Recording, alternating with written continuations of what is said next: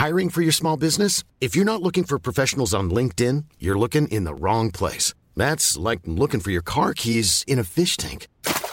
LinkedIn helps you hire professionals you can't find anywhere else, even those who aren't actively searching for a new job but might be open to the perfect role. In a given month, over 70% of LinkedIn users don't even visit other leading job sites. So start looking in the right place. With LinkedIn, you can hire professionals like a professional. Post your free job on linkedin.com slash people today. Hello and welcome to this month's Patreon preview. If you are curious about Patreon and want to hear what is available if you sign up, then please stick around for this little episode. I mention Patreon on every episode, so at the beginning of each month, I'm going to give you a little preview of what is available on patreon.com forward slash real life ghost stories. You can sign up to Patreon for either $2 or $5 a month to get all of the main and mini episodes of real life ghost stories completely ad free. There are also extra film reviews, giveaways, bonus bonus Q&As and much much more. Remember Patreon is entirely flexible and you can delete your pledge instantly at any time. For $2 a month, you get access to over 50 episodes of bonus content, and for $5 a month, you get access to over 180 extra episodes.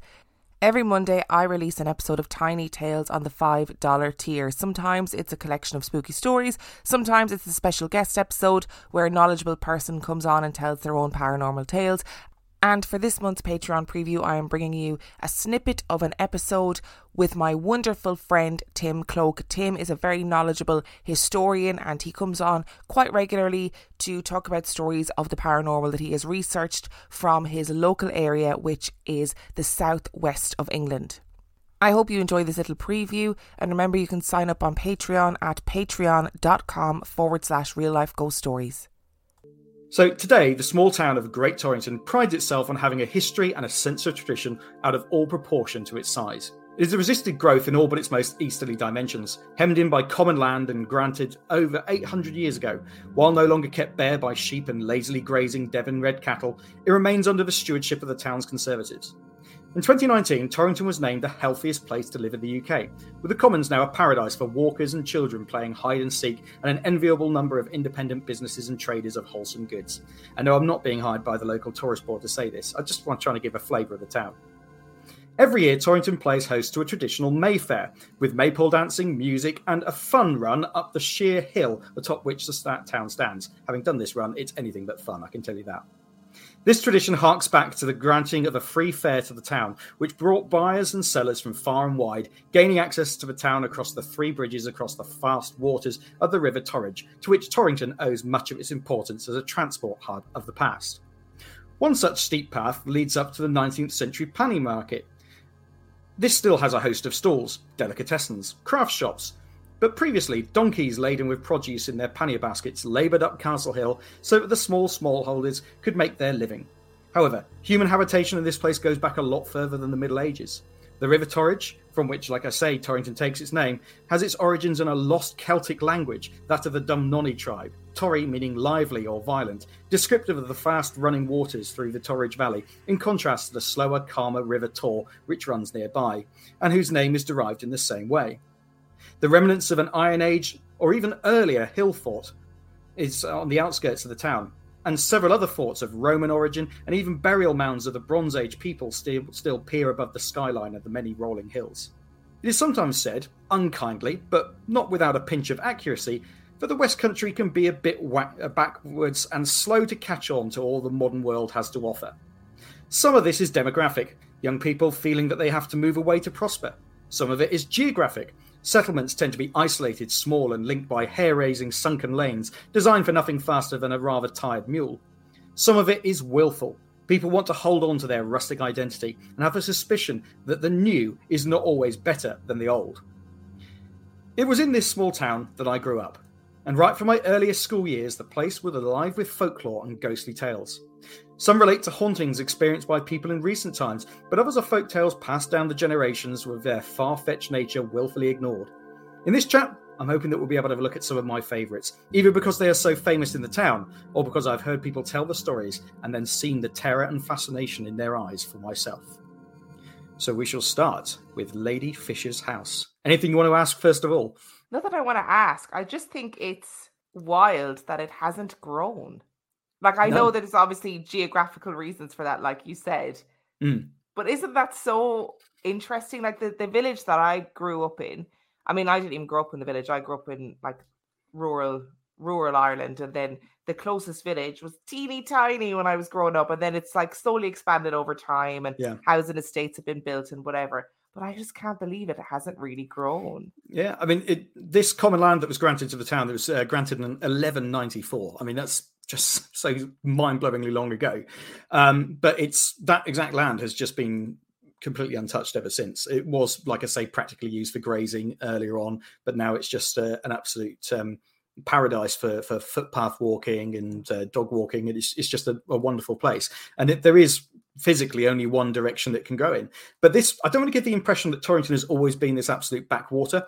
Um, there's about 6,000 people live there now, but you know, even 250 years ago, there were about two and a half, 3,000 people living here. And at one time, it was in the top 2% of populated pe- uh, places in the actual country. So it was really important at one time. But of course, because it's so hemmed in, it's just not grown. So maybe we're our, our own worst enemies in that respect. I also wanted to point out that I know you said, you know, um, you know, tongue in cheek that you don't work for the tourist board Yeah. of uh, Torrington. Maybe you should. Well, maybe I should. Um, perhaps that's part of my role as a as a teacher is I'm educating people about the lovely places that are nearby. But you're welcome to come down whenever you like. You know, I've got the spare room. I've got I a pub under my stairs. I know I do need to go. I, it's been a long time since I've been in the Duck and Bastard. Mm. Well, it would be happy to welcome you back, and I'll, I'll show you some of these hills and tell you some of these stories there it, on location. So, shall we continue to our very first set of stories? Yes, let's go for it. Right. So these sto- stories are all going to be about a place called Lady Fisher's House. Every town needs one. The haunted house. Lady Fisher lived in a grand house on a hill overlooking Torrington from the south, itself impressive given the height at which Torrington sits on its own. To the best of my knowledge, Lady Fisher died in the 1980s, but nevertheless, anyone over the age of about 35 still remembers it by this name, even though it is more formally known as Cross House. Everyone, and I mean everyone, knew someone who had told them a story from Cross House. It is said that the walls of the hallway bled with the sticky red blood of soldiers killed during the English Civil War. Another tale told of the grand staircase having been taken from another house in nearby Kilkhampton, which is true, and that the lady of the house was manifesting as an apparition gliding down the stairs, only to arrive in the hall tormented and lost in unfamiliar surroundings. Also true, if you want to believe it. At some point, around 150 years ago, the upper floor of the house was removed, possibly for reasons of budgeting, possibly because of fire damage.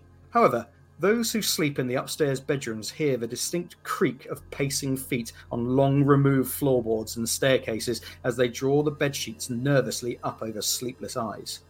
We've all heard these stories, surely. However, perhaps part of the mystique is in that Cross House remains a private residence to this day. I only know two people who have even knocked on the door. I know none who have actually ventured inside, and by all accounts, the current occupants live a comfortable, if rather isolated life, nestled in the wooded grounds at the end of a grand driveway surrounded by bleating sheep. How many ghost stories have we told, or been told, that are more imaginative than really the partly known true stories that they may have heard? However, I'd be rather shortchanging you and all of our listeners if I restricted my tales to the area of Crosshouse to just the imaginations of school children. And believe me, we told each other enough stories just to give us the odd nightmare. Crosshouse lies on the ancient route to Plymouth, many miles to the south. In medieval times, Torrington was unusual in having not one but two stone bridges crossing the River Torridge. The older of the two was built in the 1200s, and despite widening 500 years ago, it remains only wide enough for the backsides of two horses pulling a cart, or, in more modern times, one car to cross at any one time. From this bridge, the road winds through the former leper colony of Taddiport, whose name rather unkindly translates to the entrance of the Toad people, which was related to the context of the unfortunate and disfigured re- uh, residents of the Hospital of St Mary Magdalene as they tended their stripped fields along the floodplain, two of which remain, the fields, not the lepers, I should say. But a more modern horror disgraced the alarmingly steep sunken road up to Cross House. In 1854, many local women worked as glove makers in their own homes, selling the completed gloves in the town and then making the perilous journey back into the countryside with their earnings. One unfortunate woman named Mary Richards was followed by a local man who brutally attacked her with a hammer at the fork in the road near Cross House. She was dragged and left for dead in a ditch by a gate next to a couple of fir trees, only to be found there a day later, still clinging to life. She lived only long enough to provide sufficient evidence for her violator to be arrested and later hanged at Exeter Jail. Now, for some personal context. When I'm feeling especially brave, I sometimes run up this hill to Cross House, or more usually the longer and slightly more gentle slope that joins the road at the fork. It's a brutal climb of over 300 feet, and many times I've had to run it up through the rain and the mist and the depths of a winter's night, guided only by a head torch in the dark. And as my head torch beams around this sunken Devon, Devon Valley, there can be the nerve wracking experience. Shapes seem to leap from the hedges at you, which mostly turn out to be mist patches. Shadows flit past the road as some unseen creature breaks the beam of light. On more than one occasion, figures seemed to loom in the gateways, causing me to catch my already laboured breath. However, the fact is, I did all of this terrifying running before I knew anything about the murder of poor Mary Richards, who I only learned about when researching for the Poisonous Cabinet. So I asked local people for their stories. What I heard made even this skeptic's blood freeze in his veins, and I don't know how I'll run that route again at night. Three people that I've spoken to claim to have heard screams and begging for mercy when walking or cycling on that road. One swore, swore blind that he had seen a woman in white climbing the road only to disappear as he tried to catch up to ask if she was safe and well. It turns out that for years, stories of a woman in white appearing in the most sunken part of the ancient and eroded lane have abounded. The most chilling part is that this crime really happened. But having read the court proceedings, I shudder to report that the bank, gateway, and ditch in which poor Mary was left bleeding and alone and are still there, albeit overgrown and little used in recent decades. One always proceeds down a Devon lane with a healthy caution. But here, on the road up to Cross House, Lady Fisher's house. One treads lighter than almost anywhere. Nobody has been. Nobody you know has been in this house. Nobody I know. Uh, well, there's maybe one person who might have done some renovations there in the 70s, but we all had stories about it, and yet no one I actually know has, has been in there. Do you think no that nobody well. is? Do you think that nobody's been in because it's one of those things where it's like, this is a local urban legend, but like I'm not going to be the one to go in there. I think it's as much about the fact that it's just someone's house and you don't just go randomly walking into oh, someone's yeah, house as anything too. else. I yeah. guess in my head I was imagining it as like a an old ruin, but if it's mm. just somebody's house, and if so, there's somebody that lives there. Do you know there's somebody that lives there? Uh, I do. I'm not going to say their, their name on the yeah, podcast, but uh, but I would recognise them in town, and uh, I know I know them by name. They don't know me though, but you know the, the, person who lives in the massive house at the edge of town tends to be a bit of a local celebrity. Yes. What I can say more personally, when I say I know a couple of people who've knocked on the door, I'm not one of them. Um, I remember uh, years ago when I was probably about 11 or 12 year, years old, we used to do a bit of a charity thing, uh, raising money for the local brass band we call it band week and it was always the thing that during the week after school we'd go knocking on doors and people would make donations in cash or goods or whatever and we'd have like a big jumble sale at the end of the week and um, on one particular round we'd been asked to do Taddiport this little village the, the former leper colony village, village, with the unkind name and that included going up to cross house afterwards and there was three of us there there was uh, there was me nicola and my, my mate ryan and we had a proper argument as to who was actually going to go up to the house and knock on the door because none of us wanted to do it. We were all really, really scared. So in the end, it was Ryan who went and did it, and uh, he came kind of hurrying back. And we said, "Oh, what did you get? What did you get?" He said, "Oh." Just a tin of beans, and he held up this tin of beans, which had been given by the householder. And we thought that he was going to tell us some some dreadful ghost story. But he, what he did tell to us, he was just trying to peer around the corner and have a look on the inside, and nah, never really got anywhere. Um, but I think the thing that always terrified us as kids is that we all had these stories and we had all heard from somebody who had heard from somebody else. And it's just incredible how a place like that can have that kind of mystique. And it's a pretty frightening looking place as well.